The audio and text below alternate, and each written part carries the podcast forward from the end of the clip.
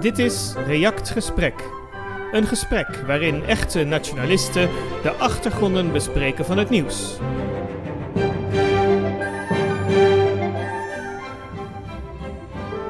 Buiten is het 14 graden.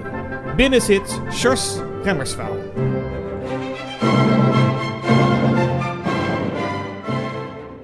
Ziek na de coronaprik. Goeiedag en welkom bij Reactgesprek uitzending nummer 38. Het gespreksprogramma van reactnieuws.net waarin onze schrijvers en gasten met elkaar praten en discussiëren over de brandende onderwerpen van de actualiteit. Met vandaag als gesprekspanel Reinoud Eekhout, voorzitter van IDNL via idnl.org. Alfred Vierling, geopolitiek specialist via alfredvierling.com.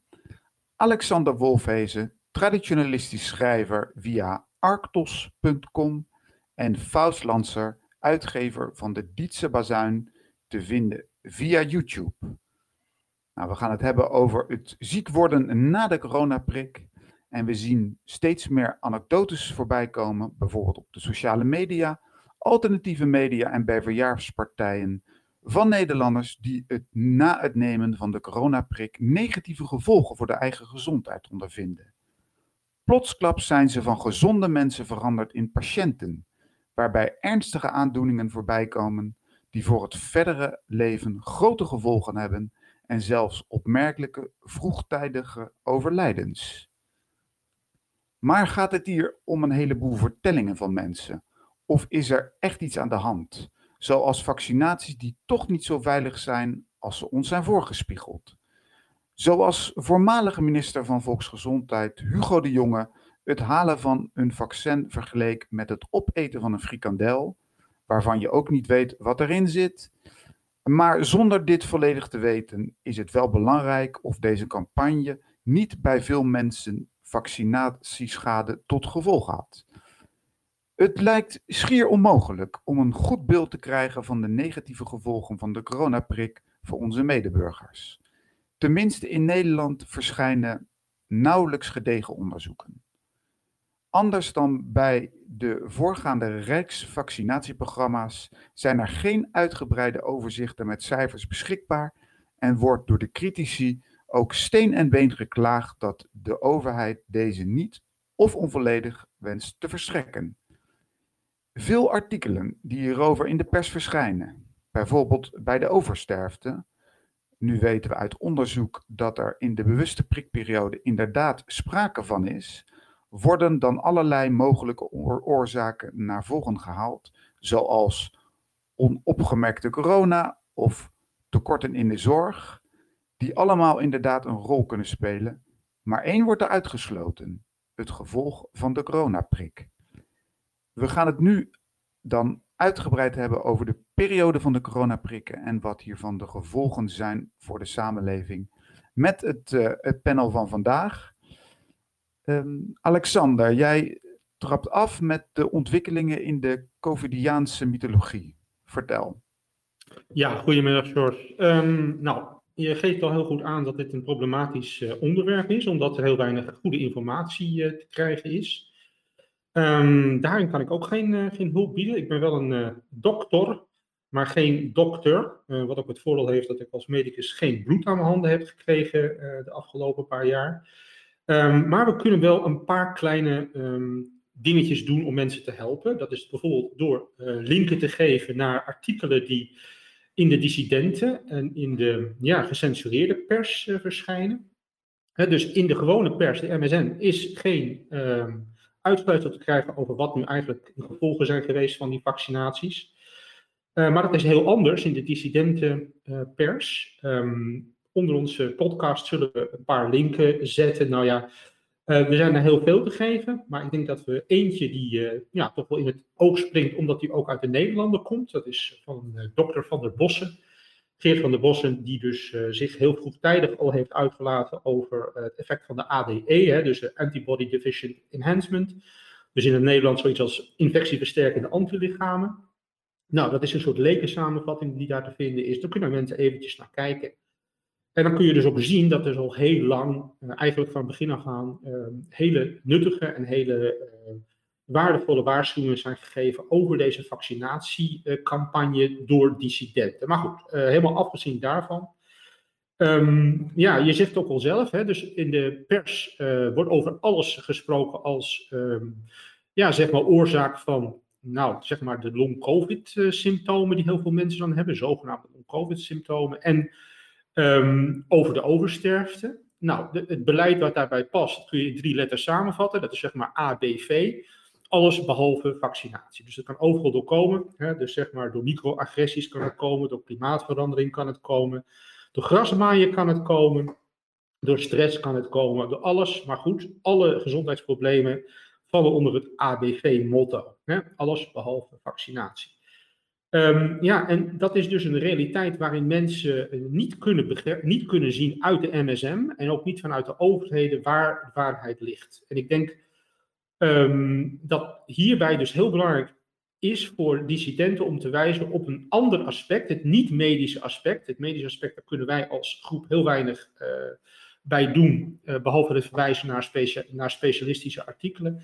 Maar er is een ander aspect waar we wel iets aan kunnen doen, en dat is uh, wijzen op, ja, zeg maar, um, de soort, ja, we kunnen het wel bijna stellen, mythologie die hangt rond uh, wat er gebeurd is met COVID en de vaccinatie. Ik noem dat altijd eventjes het COVIDianisme.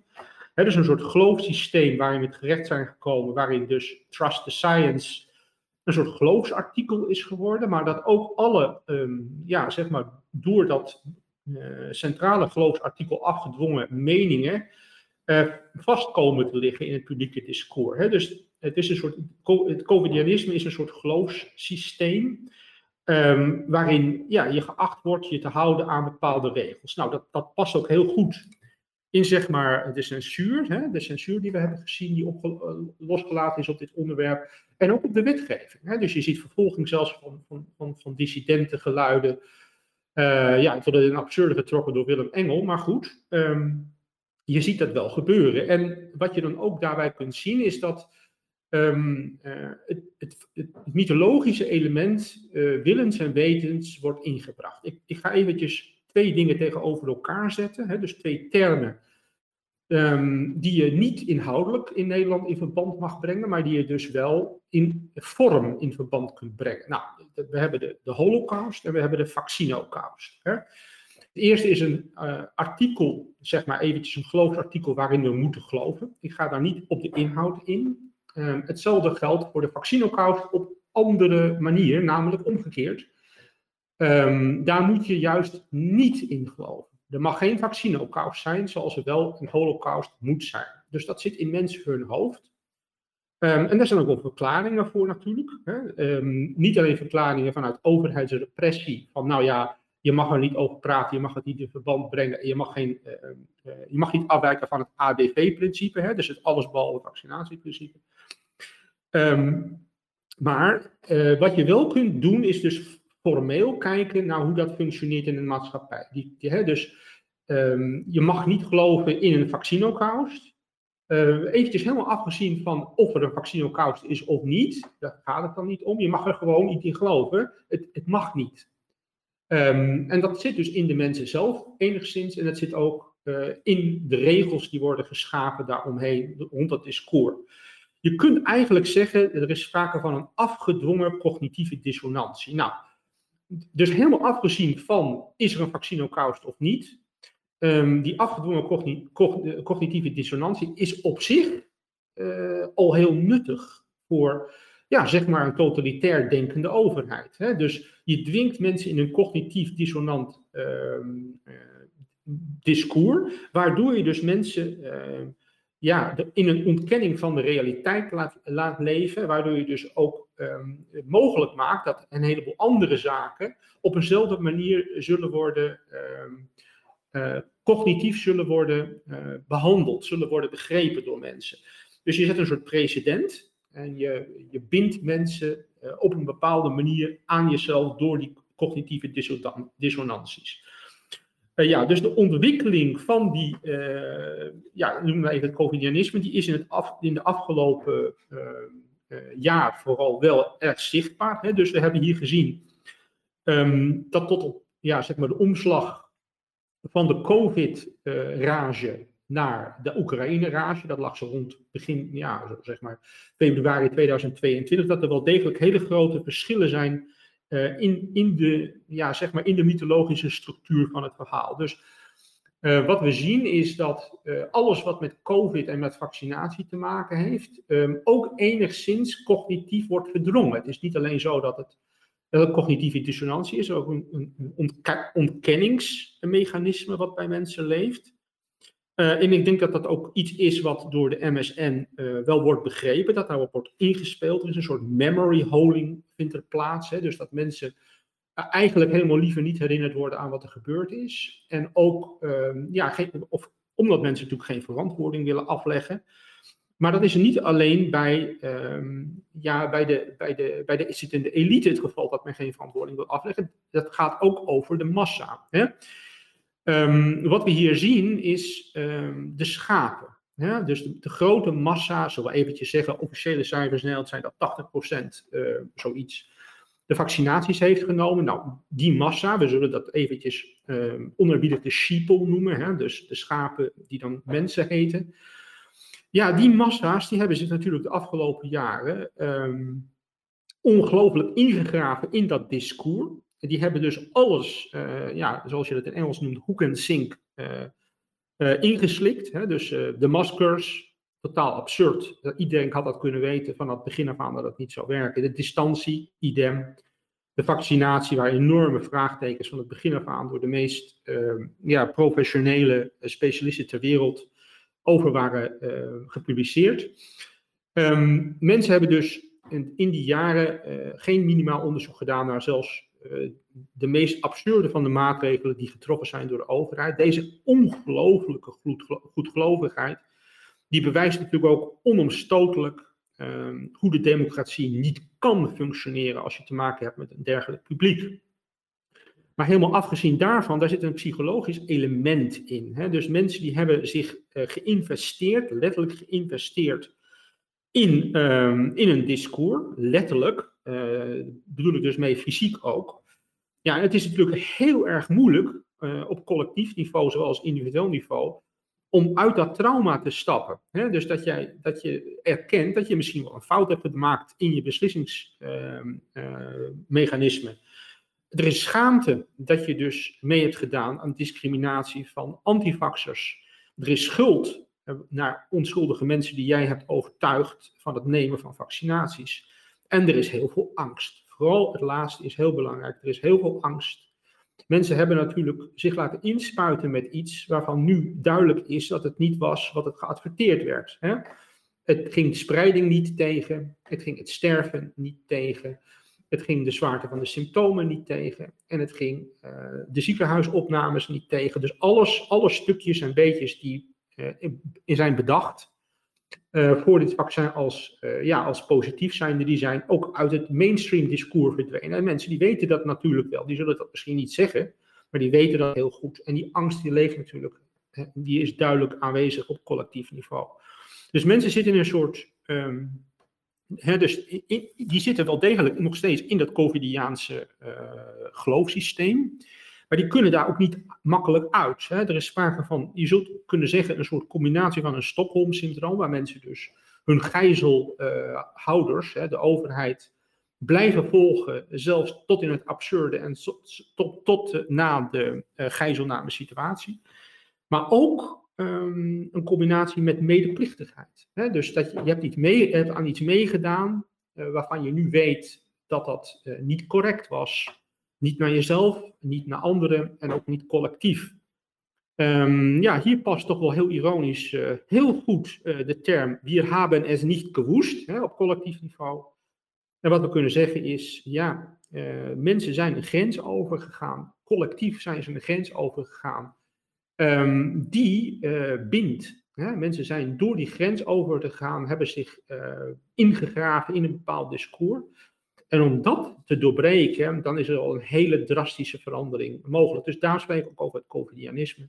Maar we zien dus een ontwikkeling. Het, het verschuift. En het verschuift heel duidelijk naar uh, mythologische en onbewuste uh, ja, onbewuste sfeer. Tot zover mijn eerste inbreng.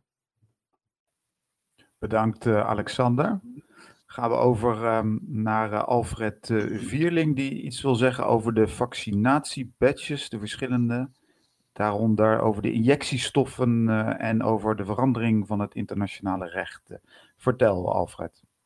Nou, heel kort uh, verwijs ik zo naar twee bronnen waar ik op terreinen waar ik zelf geen verstand van heb. Het eerste is een Deens onderzoek waar blijkens groepen van die insto instoffen en onderling, maar ook binnen die groepen individuele uh, instoffen uh, voor uh, individuele injecties enorm in inhoud en, en, concentratie verschillen. 1 op 15. Je moet wel een goed wiskundige zijn om het hele artikel te begrijpen. Dat kan ik dus zelf niet. Maar het is toch wel schokkend dat um, die productie van die uh, in, in, instoffen uh, zo enorm per injectie verschilt. En dus ook de gevolgen daarvan. En er is eigenlijk niet een voorafgaand onderzoek naar gedaan of um, ja, productcontrole, hè, die je toch eigenlijk bij elk product dat op de markt komt um, vooronderstelt. En zeker bij medicijnen in de medische wereld. Tweede is een onderzoek dat um, stelt dat um, die uh, spikes uit die injecties uh, toch ook in de geslachtsorganen doordringen, dus ook in, de, in, de, in, de, in het zaad en de eieren. En dan heeft dat natuurlijk een enorm dempend effect um, op uh, de vruchtbaarheid uh, wellicht bedoeld, uh, maar het is wel schokkend omdat het van tevoren juist werd uitgesloten. Ik bemoei me er verder niet mee, het zijn medische onderwerpen, maar het derde onderwerp wil ik de aandacht aan vragen en dat is de internationale regelgeving. De Wereldgezondheidsorganisatie heeft een um, voorstel liggen van de uh, verandering van het zogenaamde uh, pandemieverdrag, pandemieakkoord. En um, daar blijkt uit dat men de definitie van uh, pandemie veranderen wil, verbreden wil, ook opportunistisch aanpasbaar wil maken. En dan zegt de directeur, van, algemeen directeur van de Wereldgezondheidsorganisatie, dus de niet gekozen meneer Tedros Adhanom Ghebreyesus uh, wel, uh, ja hoor eens, uh, dat, uh, dat zal eigenlijk geen belangrijke inbreuk op de soevereiniteit van staten brengen. Maar wat hij verzwijgt is dat um, de internationale, de International Health Regulations, uh, die worden dus bij eenvoudige meerderheid in de Wereldgezondheidsassemblage, World Health Assembly, uh, waar de regeringen in zitten, um, uh, zomaar aangenomen. En als je die verandert, en die wil men dus ook dan veranderen, dan gelden de daaruit genomen besluiten als legaal, dus volkomen bindend op alle staten die partij zijn bij het verdrag. En uh, je ziet dus dat er dan ook helemaal geen ratificatie meer nodig is. Dus er zijn de nationale parlementen totaal uitgesloten. En een van de dingen die daarin staat is dat die, um, dat die uh, algemene uh, directeur, die heeft, krijgt dan zelf de bevoegdheid, in, haast in zijn eentje, om dus de, niet alleen de definitie van epidemie vast te stellen, maar ook of er een epidemie is. En dan zelfs de allerlei maatregelen zijn er een aantal genoemd: de lockdowns, de maskers, de quarantaines, de, de, de grenssluitingen, de reisbeperkingen, de verplichte vaccinaties of uh, injecties. Um, de verplichte medische onderzoeken en zo voor te schrijven. Hè?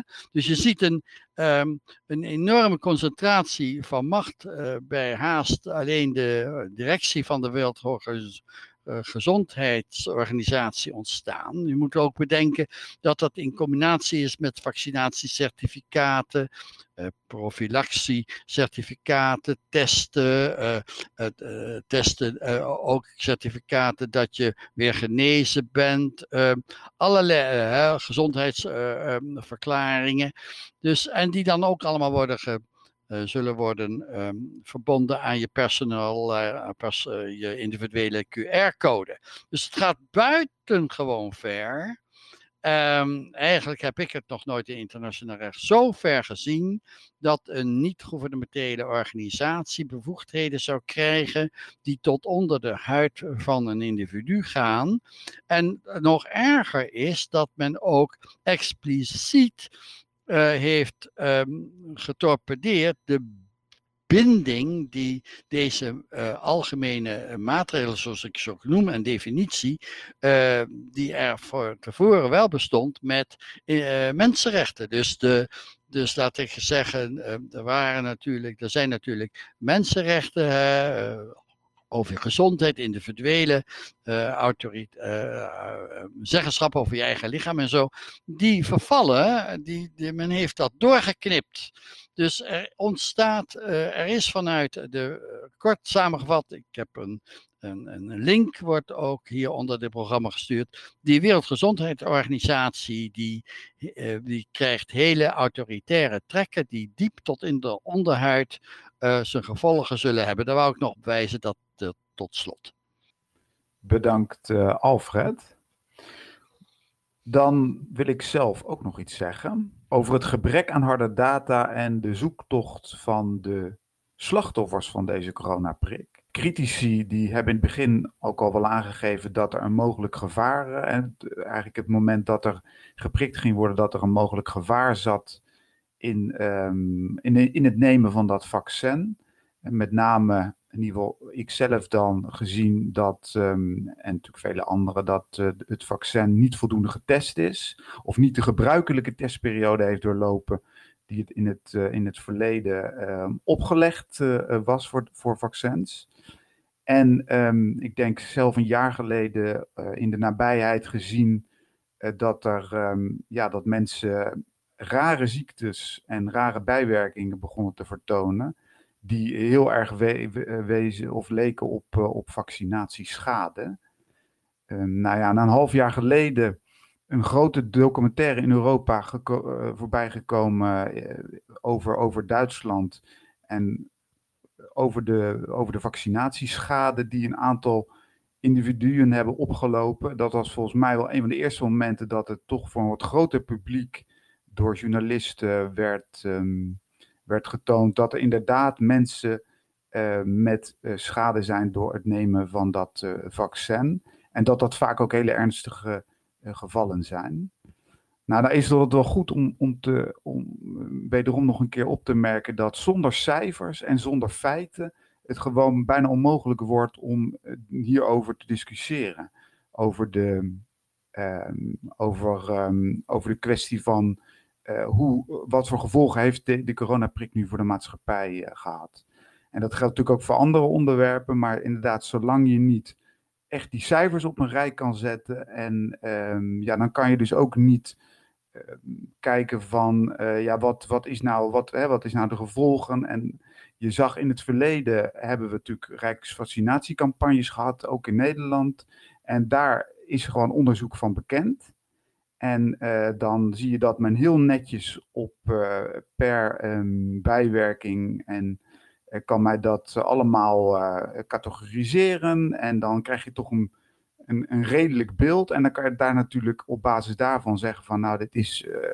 ja, kan je op basis daarvan allerlei meningen en, en dergelijke ventileren. Maar dat is nu in, deze, in dit geval nog tot op heden niet mogelijk.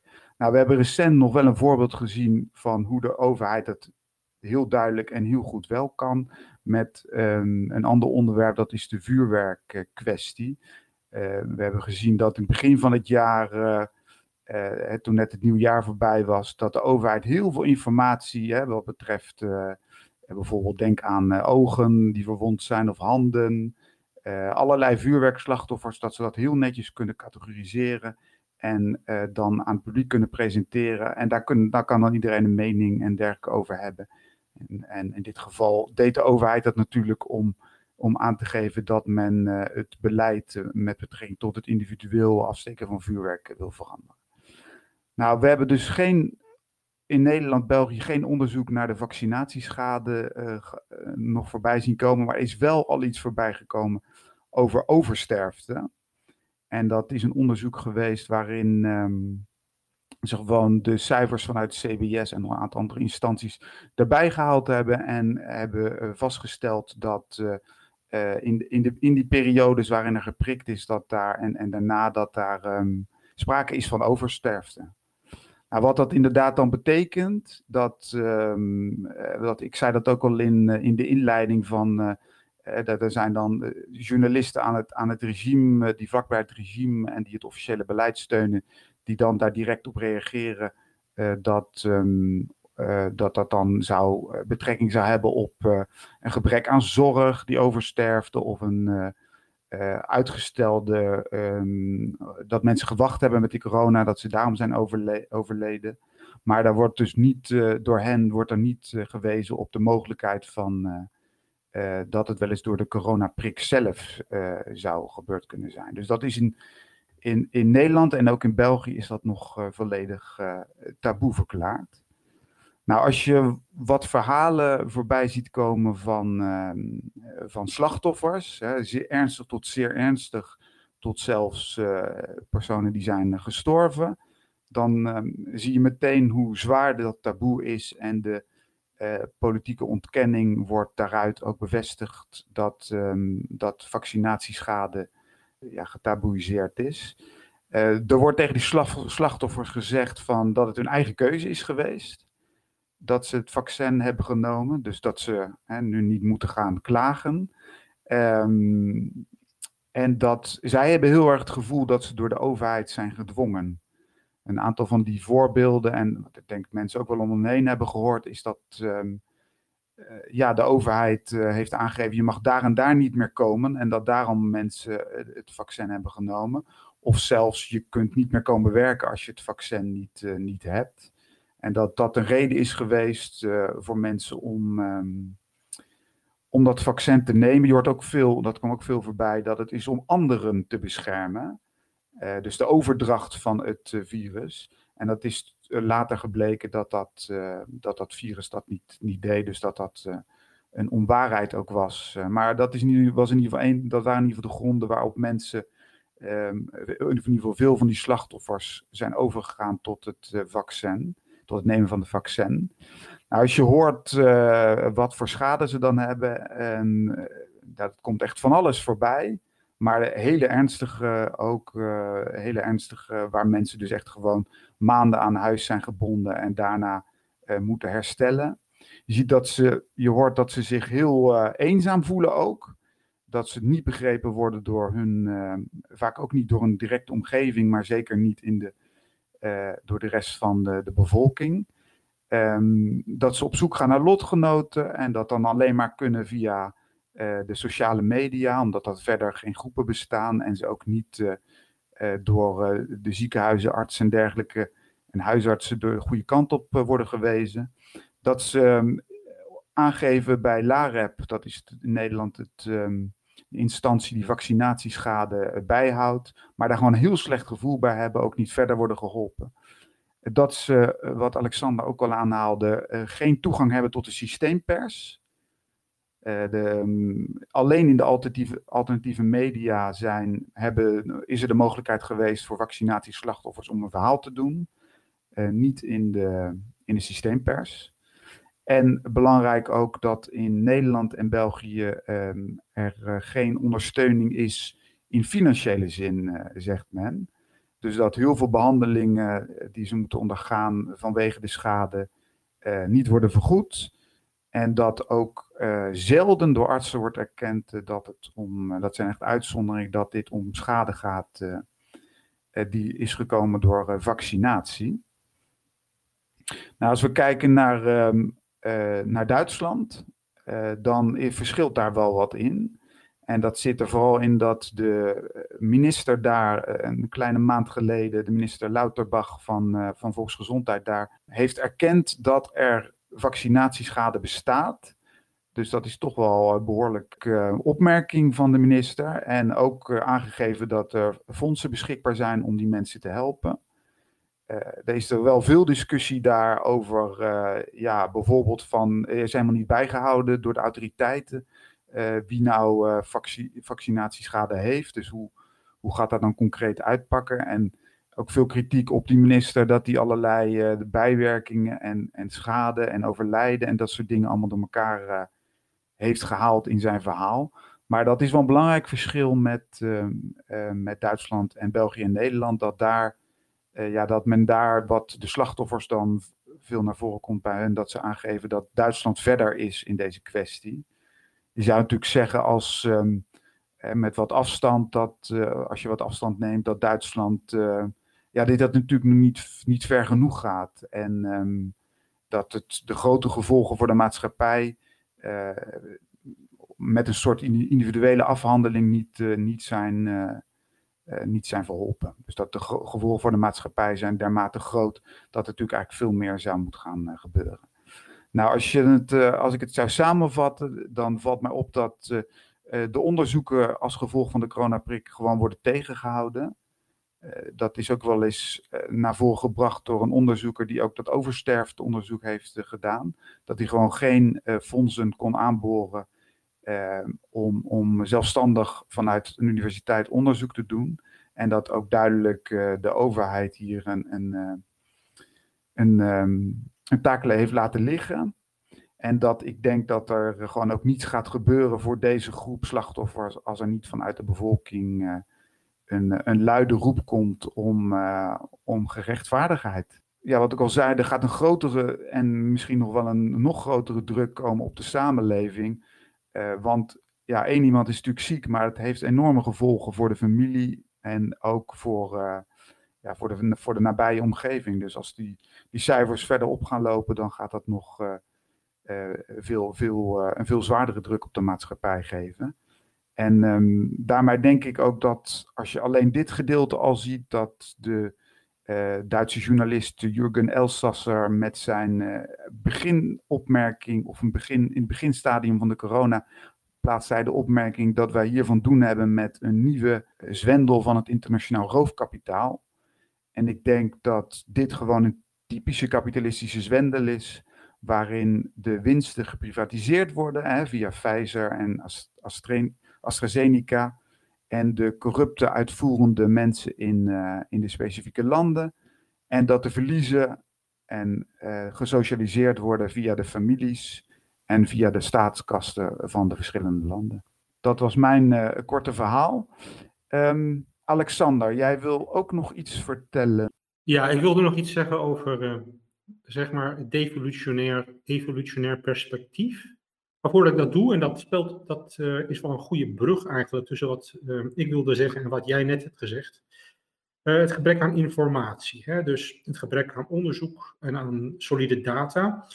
Um, zoals gezegd, ons groepje heeft geen specialisme in huis om dat te verhelpen, maar we moeten niet onderschatten het soort toch wel heel uh, gedegen onderzoek en heel goed journalistiek graafwerk wat gedaan is uh, uit de dissidente pers. En dan praat ik toch echt met name ook over Amerika, waar die, net, die dissidente netwerken beter ontwikkeld zijn dan in Europa. Um, en ik denk dat het waardevol is voor mensen om daar naar te kijken.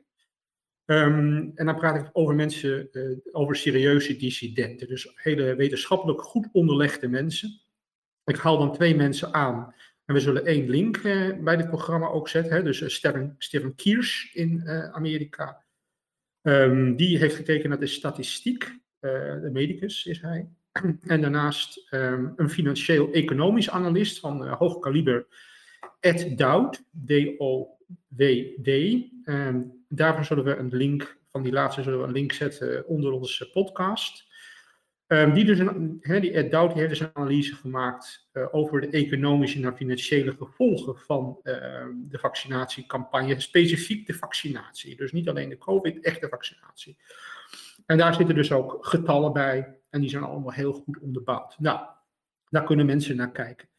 Um, maar goed, uh, blijft staan het argument dat dus ja, zeg maar per saldo er, er, gebrek aan data is en er per saldo geen publieke uh, kennis is over um, het onderwerp, nou eventjes kort samengevat, vaccinokous noem ik het maar eventjes. En de vraag uh, doet natuurlijk op van ja, waarom is dat dan zo? Nou, um, jij haalde Elsasser aan en je zegt zelf ook van ja, het zou heel goed een, een, een campagne kunnen zijn van het internationale roofkapitaal. Hè, dus gewoon qui bono, de vraag stellen van wie, wie heeft daar uh, aan verdiend en uh, ja, voor wie is dit goed? Dus op die manier kunnen we natuurlijk een stuk verder komen. Maar we moeten niet onderschatten, denk ik, um, ja, de manier, uh, ja, zeg maar de, de, de, de, bijna mythologische en cultus aandoenende atmosfeer die geschapen is rond het hele COVID-vaccin-proces de afgelopen jaren. En in zo'n situatie, in zo'n cultische situatie, uh, 1984-achtige situatie kun je ook wel zeggen, is het ook niet vreemd dat er een gebrek aan datum is en een gebrek aan openheid. Um, en dan zeggen mensen, ja, maar een grote misdaad zoals, hè, als dat echt waar zou zijn, er is een vaccinatie, uh, vaccinokous vindt er plaats en daar zijn echt 25 miljoen mensen doodgegaan. Hè, zeg maar, getallen die dan door uh, Ed worden aangehaald wereldwijd. Ja, als, als dat het geval zou zijn, dat kun je toch niet verbergen. Hè? Dat is dan zeg maar het argument waar mensen mee komen. Nou, ik denk daar moeten we toch heel cynisch over zijn. Als de geschiedenis ons iets leert, is dat grote misdaden wel degelijk heel goed te verbergen zijn. Vooral als ze plaatsvinden um, door een gesloten systeem. Een gesloten systeem dat totalitair uh, de media beheerst en totalitair het politieke landschap overheerst. Nou, uh, in het verleden hebben we dus gezien dat bijvoorbeeld een, een, Stalin, uh, ja, de zogenaamde Holodomor, hè, dus zeg maar het verhongeren van, ja, ze zeggen tussen 10 en 30 miljoen mensen in Oekraïne, heel goed binnen kamers heeft gehouden voor heel veel jaren. En dat er zelfs tot nu toe nog mensen zijn die uh, die Holodomor ontkennen. Nou, de Armeense genocide 1915, die dus, ja, dat, daar kwamen heel mondjesmaat berichten naar buiten. Dat werd natuurlijk volledig ontkend en dat was toen de tijd, toen dat plaatsvond, was dat nauwelijks een item. Terwijl natuurlijk toch ja, eh, bij de minimale schattingen 1,5 miljoen mensen zijn gestorven. Dat voor die tijd een hele grote, uh, uh, ja, um, heel, een heel groot getal. Nou, meer recent, hè, in onze eigen tijd voor sommigen van ons, Pol Pot, hè, die dus zeg maar, nou ja, conservatief gerekend tenminste 20% aan zijn eigen bevolking uitroeide. En dat, ja, dat gebeurde gewoon men geloofde niet dat, dat, zo, dat zoiets zou kunnen gebeuren. Dus we moeten heel cynisch zijn over, het, uh, ja, over de situatie en heel realistisch. En niet denken dat dit soort zaken niet in onze eigen tijd kunnen plaatsvinden. Natuurlijk kunnen ze plaatsvinden. Het hangt gewoon af van het, uh, ja, zeg maar de, de, mediale beheersing en de politieke situatie die, um, die, die dat soort zaken mogelijk maken. En dan praat ik helemaal niet over de beweegredenen naar achter. Het gaat gewoon om, om uh, objectieve feiten die kunnen plaatsvinden in een land, maar die dus niet naar buiten komen en pas heel laat erkend worden.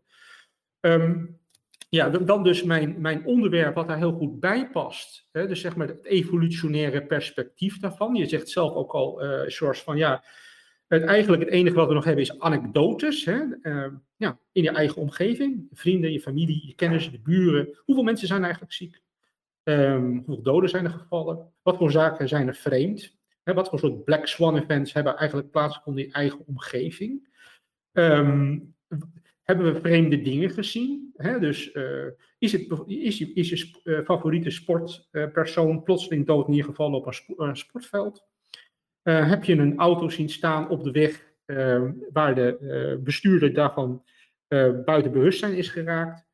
Uh, wat je nog nooit eerder in je leven hebt gezien. En, en hoeveel van dat soort dingen heb, je gezien? Nou, um, dat kan heel weinig zijn. Dat kan heel, heel weinig uh, in het bewustzijn zijn getreden, heel weinig uh, van bekend zijn. Maar dat wil niet zeggen dat er niet op collectief niveau een, um, ja, een soort bewustzijnsproces aan het plaatsvinden is. Dat mensen dus beginnen te registreren dat zaken niet lopen zoals ze voorheen liepen.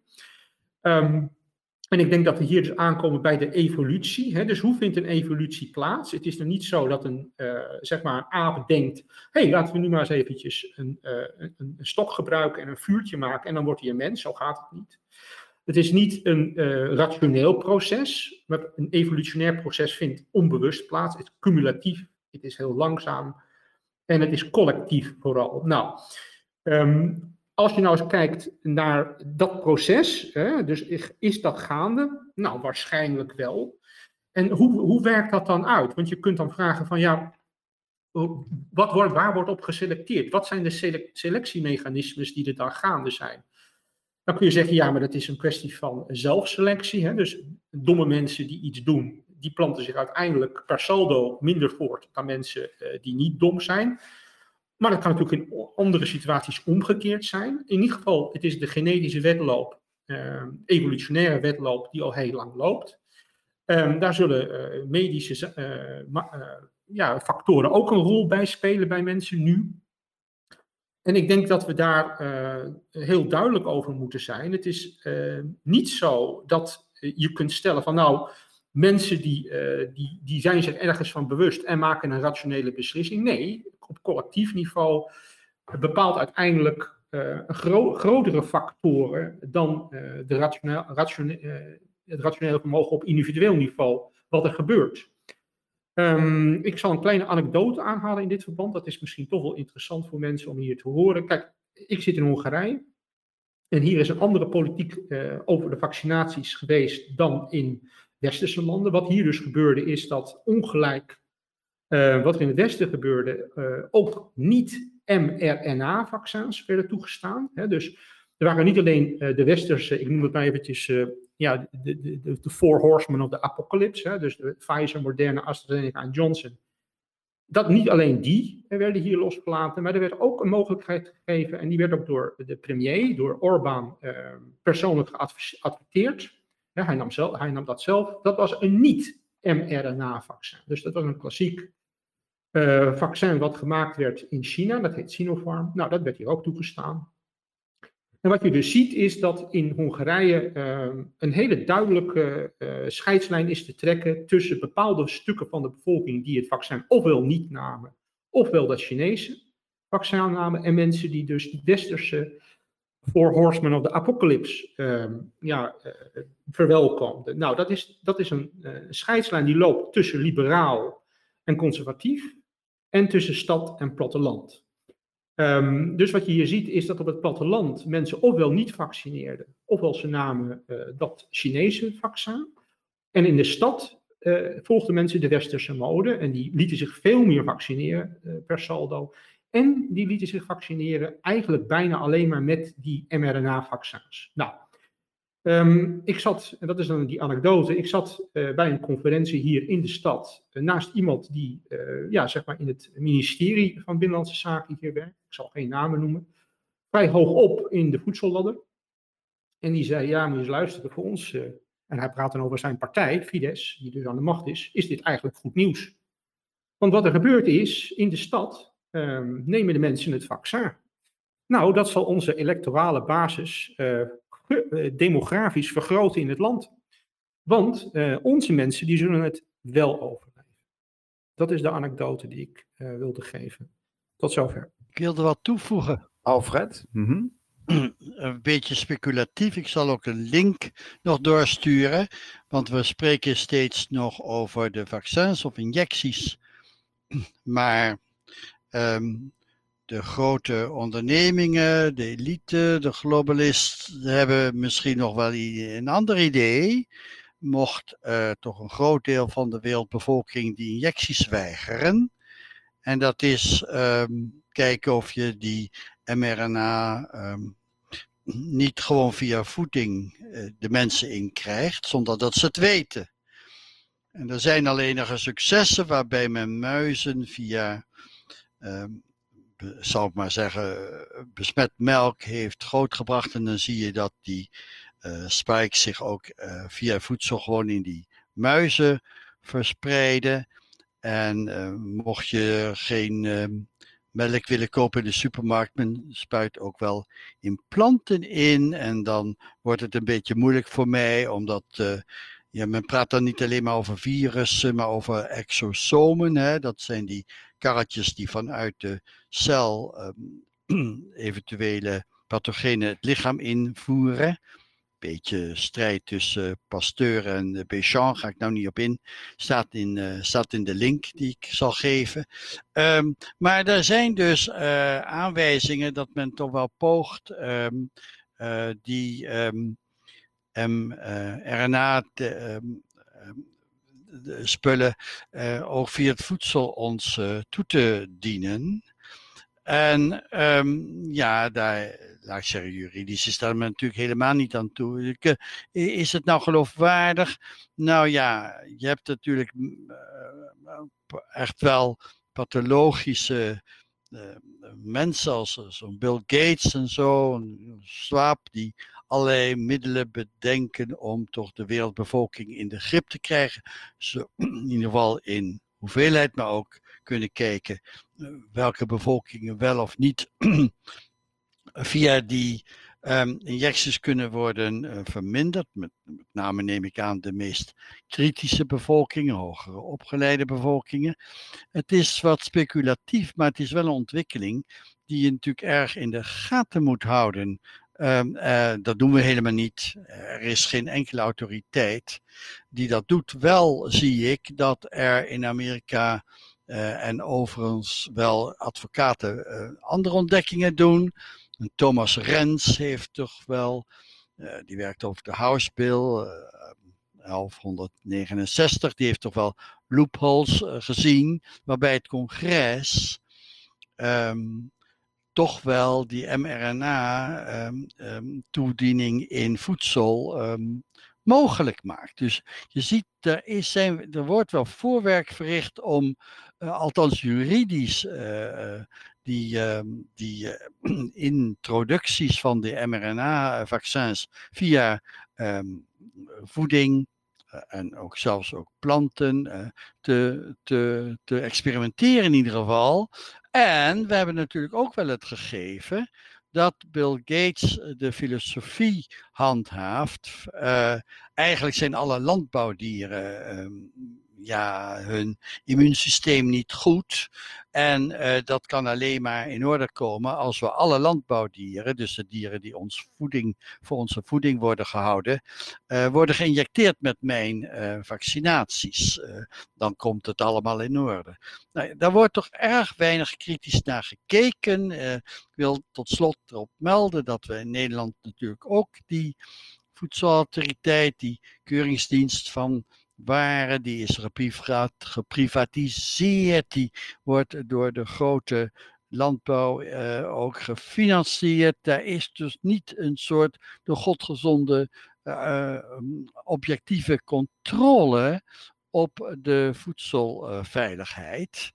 En um, nou ja, die worden met hele grote budgets van onder andere Gates uh, Foundation, uh, ook mede gefinancierd. Dus daar, is, daar, daar schuilt toch ook een gevaar. We moeten niet alleen maar kijken naar um, um, introductie via endstoffen, via zogenaamde vaccins in, in, in de mensen, maar het kan dus ook via een andere weg ons, ons lichaam bereiken. Tot zover. Bedankt uh, Alfred. Alexander wil reageren op het geopolitiek aspect. Vertel. Ja, um, die, de heer Vierling die bracht iets uh, toch wel goeds ter sprake. Dat is namelijk ja, het, het, politieke aspect en het geopolitieke aspect. Ik denk um, dat hier heel belangrijk is ook te kijken naar um, de internationale repercussies van de crisis. Hè? hoe is deze crisis ontstaan? Dat ten eerste. Nou, iedereen kan volgen en dat hebben heel veel mensen ook al gedaan. Dus zeg maar de gedachtenlijn van de Ron Uns, hè, van de Uns Review, die dus uh, toch met aan zekerheid grenzende waarschijnlijkheid um, heeft bewezen. Zo kan je toch wel stellen dat uh, deze uh, ja, pandemie, hè, dus de COVID-pandemie, is ontstaan door een biologische oorlogsvoering aanval. Ik ga niet in de details in, maar dat is zijn, zijn stelling. Ehm, en de reactie daarop is natuurlijk ook van dien aard. Een reactie van oorlogsvoering. Hè? Dus economische oorlogsvoering, sociale oorlogsvoering, intern en extern. Hè? Dus verschillende landen reageren op verschillende manieren uh, op Ehm, de, de, de COVID. En die hebben ook verschillende soorten, uh, ander, andersoortige uh, vaccinatiecampagnes gevoerd. Um, als je dus zou kijken uh, naar een biologisch-economische oorlogsvoering als realiteit, dan worden een heleboel problemen die je dus internationaal ziet ook beter begrijpbaar.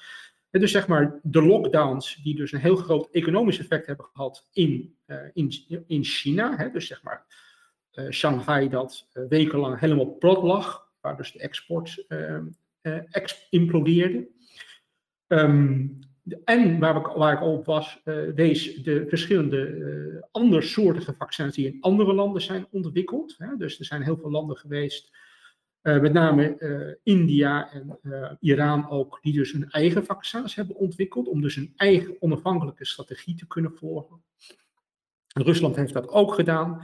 En je kunt dus ook een kaart maken van de wereld, waarop je dus lijnen kunt trekken en een hele nieuwe constellatie kunt zien. En daar hebben mensen ook al op gewezen.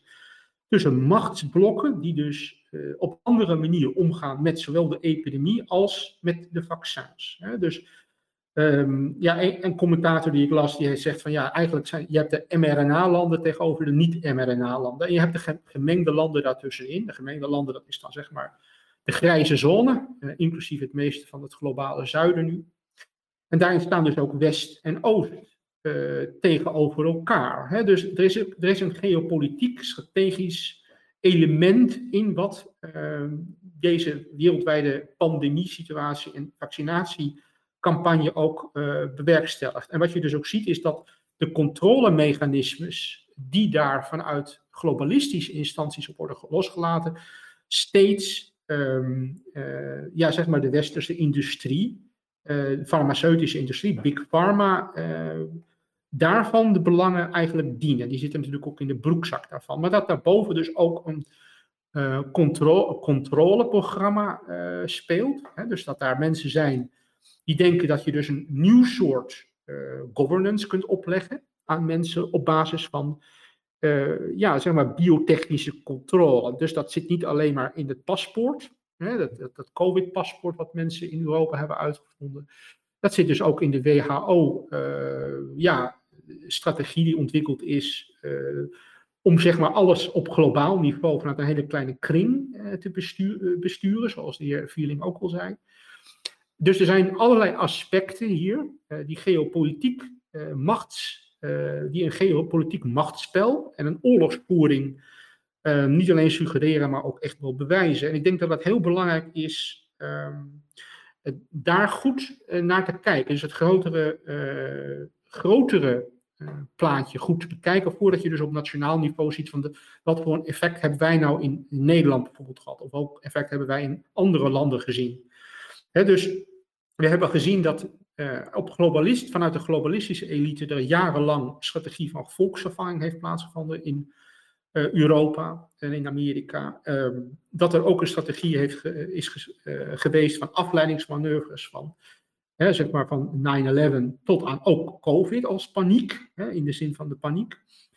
Um, dat, dus wat er gebeurt de afgelopen jaren is eigenlijk een escalatie van hetzelfde van dezelfde soort strategie vanuit globalistische hoek die je eerder hebben gezien.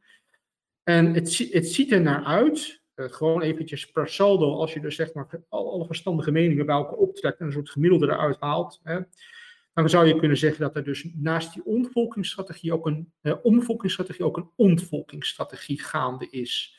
En dat past natuurlijk heel goed uh, bij alle andere uh, symptomen die we ook om ons heen zien. Hè, dus zeg maar de controlled demolition van de economie die plaatsvindt in het Westen. Um, ja, het soort suïcidale acties die plaatsvinden ehm, op economisch niveau, zoals de, de, de, de hè, zeg maar de, de, de Nord Stream die dan wordt gesaboteerd. dat soort suïcidale acties, die kun je dus ook eigenlijk wel terugzien in het soort uh, pandemie en het soort vaccinatiebeleid. En daar zit een soort grotere logica in. Het is niet zo dat je dat moet zien als, een, als, als incidenten. Er is ook een groter plaatje waarin, een groter geopolitiek plaatje ook is, waarin dit allemaal heel goed past. En waar, waar je dus ook verklaringen, waar je verklaringen uit kunt afleiden. Tot zo. Daar wil, ik, daar wil ik even op reageren als het mag. Alfred? Mm Ja, twee dingen eraan. Um, want wij zullen gauw bij dit soort gedachtegangen kunnen beschuldigd worden van, nou ja, complottheorieën. Maar het is natuurlijk ook wel, heb ik een beetje geleerd van uh, Kees van der Pijl en zo, dat er allerlei groeperingen zijn met allemaal agenda's, machtige groeperingen, die misschien ieder allemaal een eigen um, ja, um, beweegredenen hebben. En daar komt dan als een soort um, ja, verrassing toch een, een uh, besluitvorming uit.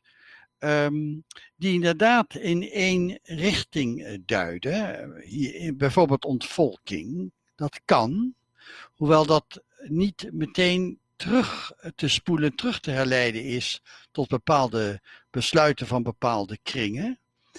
Dus het, het, het, laat ik zeggen, het is niet zo heel eenvoudig om uh, de uiteindelijke richting van een beleid wereldwijd uh, terug te voeren tot uh, bepaalde actoren. Ik bedoel, ik geef het maar aan dat het ook strafrechtelijk moeilijk zal zijn. Maar er is nog een ander aspect aan en dat is wat ik ook niet zo goed begrijp. Kijk, dat je de wereldbevolking, ja, er wordt wel voorspeld dat dat over een decennia of wat wel weer terug zal lopen. Dat je de wereldbevolking uh, kleiner wil hebben, allerlei nare effecten op milieu en zo, dat kan, daar kan nog wel een goede rechtvaardiging voor zijn. Maar het is dan bijzonder vreemd dat allerlei maatregelen die nu ook net zijn gemeld, vooral um, de westerse industriële landen treffen. En um, dan zou je zeggen, nou, maar daar is nou juist de bevolking juist krimpende. Dus waarom zou je dan juist daar beginnen? Dan kun je natuurlijk denken, ja, die hebben de grootste milieuafdruk. Maar um, hoe zit dat dan met de grote landen met de enorme bevolkingsexplosies, uh, zoals Nigeria en noem maar op? zou je daar dan niet moeten beginnen? Ik bedoel, als je uh, denkt aan effectieve maatregelen tegen het terugdringen van de wereldbevolking. Uh, dat is toch onduidelijk. Um, het is natuurlijk heel snel gedaan als je met, uh, dat is ook wel geprobeerd in India, Filipijnen, om met injecties ehm, hier en daar de, de onvruchtbaarheid te bevorderen. Dus de technieken zijn wel uitgeprobeerd. Maar er is toch niet een, Um, je hebt wel gezien al zo'n 14 jaar geleden dat een aantal grote uh, mensen, die Gates en die Buffett en zelfs met uh, Humphrey, oh, heet die Humphrey, die, dat ze bij elkaar waren en daar zo eventjes over de bevolkingsomvang van de wereld gingen praten. Dus het speelt wel in bepaalde kringen maar toch niet, laat ik zeggen, um, geografisch uh, specifiek, om maar niet te zeggen raciaal uh, specifiek. Dus dat, uh, ja, ik zelf krijg daar geen grip op. Um, en ja, we weten wel dat de Rockefellers en noem maar op, die waren ook altijd voor een drastische vermindering van de wereldbevolking.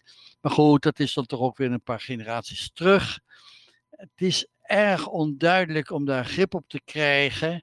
Uh, en dat was het eigenlijk in de hele ontwikkelingseconomie ook altijd al zo. Hè? Dus die hele, dat in 1972, ik was dat toevallig al bij de Wereld um, van de Verenigde Naties, de Wereldconferentie over uh, het uh, milieu. Daar was die strijd al, een beetje de strijdbijlen ook um, begraven in de formule dat milieubederf, dan zou je misschien zeggen klimaatbederf, is het aantal mensen maal ehm, de hoeveelheid materiële uh, producten per mens, dus de welvaartsfactor maal de hoeveelheid uh, vervuiling per product, hè, dat is dan de industriële factor. En uiteindelijk is daar de, van die vermenigvuldiging is dan het effect milieubederf. Dus in bepaalde gebieden van de wereld is, zal de bevolkingsfactor zijn die hoog meespeelt en een andere de industriële factor of de welvaartsfactor. Nou ja, um, dat, dat zijn dansende stenen. Uh, de welvaart gaat natuurlijk in de westerse wereld, in ieder geval in Europa, keihard achteruit. Is dat bedoeld? Um, zit daar, uh, zitten er, is er een apparaat met allemaal schuiven eraan? Um, denk niet dat dat uh, nog zomaar in orde is. Er zijn wel gedachten, uh, gedachten spelen, games mogelijk in deze sfeer. Maar ik zie nog niet een soort centrale um, groepering van een soort wereldelite die daar allemaal um, al um, volkomen aan de knoppen zit en uh, dat kan uitdenken. Wilt misschien bepaalde kringen wel bedoeld, willend, maar zo lang is het niet. En bovendien splitst de wereld zich op het ogenblik aardig hoor, tussen de Atlantische wereld en andere. Dus ik zie nog niet in dat wij uh, machteloos staan tegenover een soort wereldoverheid uh, die, uh, die ons tot in de onder onze huid kan besturen en dwingen. dat geeft dus toch wel mogelijkheden. En, en in die zin wil ik de geopolitiek dus ook wel aanraden om de, ja, de, de, de dialectiek ervan in de gaten te houden, want daardoor kun je misschien toch nog wringen en vroeten tussen die enorme bureaucratische mechanismen die nou tot ons komen. Tot zover. Bedankt Alfred. Ik heb dan nog wel een, een vraag voor jou. Um, ik begrijp, ik dacht altijd dat wij na de, Tweede Wereldoorlog hadden, in de mensenrechten hadden vastgelegd dat je niet uh, medisch mag experimenteren op mensen. Um, maar hoe verhoudt dan zo'n coronaprik en ook de, wat je al aangaf over de mRNA via de voedselvoorziening? Hoe verhoudt dat zich dan tot uh, wat we hebben afgesproken in, de, in die mensenrechtenverdragen? Ja, verdragen zijn natuurlijk weerslag van machtsverhoudingen. Het is toen eigenlijk bij de, het proces in Nuremberg uh, wel opgeschreven. Uh, zekere dokter Mengele deed toen uh, dan experimenten en dat vond men erg. Maar heel veel van die experimenten zijn gewoon na de oorlog in de Verenigde Staten voortgezet. En um, daar heeft men over gezwegen. Dus laat ik zeggen, er is, je, kunt, je kunt natuurlijk normen opstellen. Internationaal rechtelijk ze afdwingen is iets heel anders. De internationale strafrechtfora zijn allemaal overwinningsrecht. Uh, Atlantische fora zijn dat geworden. Um, en um, ja, je ziet nu dat die enorm grote conglomeraties van de voedselindustrie wereldwijd eh, aangevoerd, aangespoord door grote uh, financiële conglomeraten, hè, de, de mensen wel, ja, die fietsen daar een beetje overheen, hè, nationaal. Want strafrecht kan natuurlijk alleen maar nationaal rechtelijk worden afgedwongen. Nou, dat lukt dus al helemaal slecht met internationale corporaties en zo. En um, het is een handhavingsprobleem. De normen staan er wel. Maar er is van alles uh, uitgeprobeerd, uh, ook vandaag nog met allerlei wapentuig dat verboden is, um, verarmd uranium en noem maar op. Bio- en chemische wapens worden uitgeprobeerd die verboden zijn. Dus ja, de wereld is niet perfect. Er is, er is niet een handhavingsapparaat. En ja, de normen zijn heel hoog gesteld, maar zelden afdwingbaar. Bedankt voor dat antwoord, Alfred. Dit was reactgesprek nummer 38 met als titel Ziek na de coronaprik.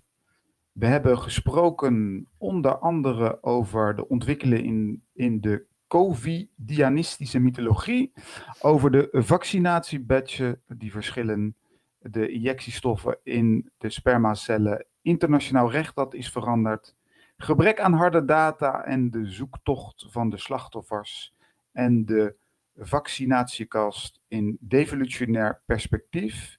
Ik wil de gasten hartelijk bedanken voor hun uh, aanwezigheid en bijdragen. Reinoud Eekhout van IDNL, Alfred Vierling, geopolitiek specialist, Alexander Wolfhezen, traditionalistisch schrijver en Faust Lanzer, uitgever van de Dietse Bazuin. En u, hartelijk dank voor het luisteren. U kunt ons steunen door onze uitzendingen te delen via de sociale media. Graag tot de volgende keer.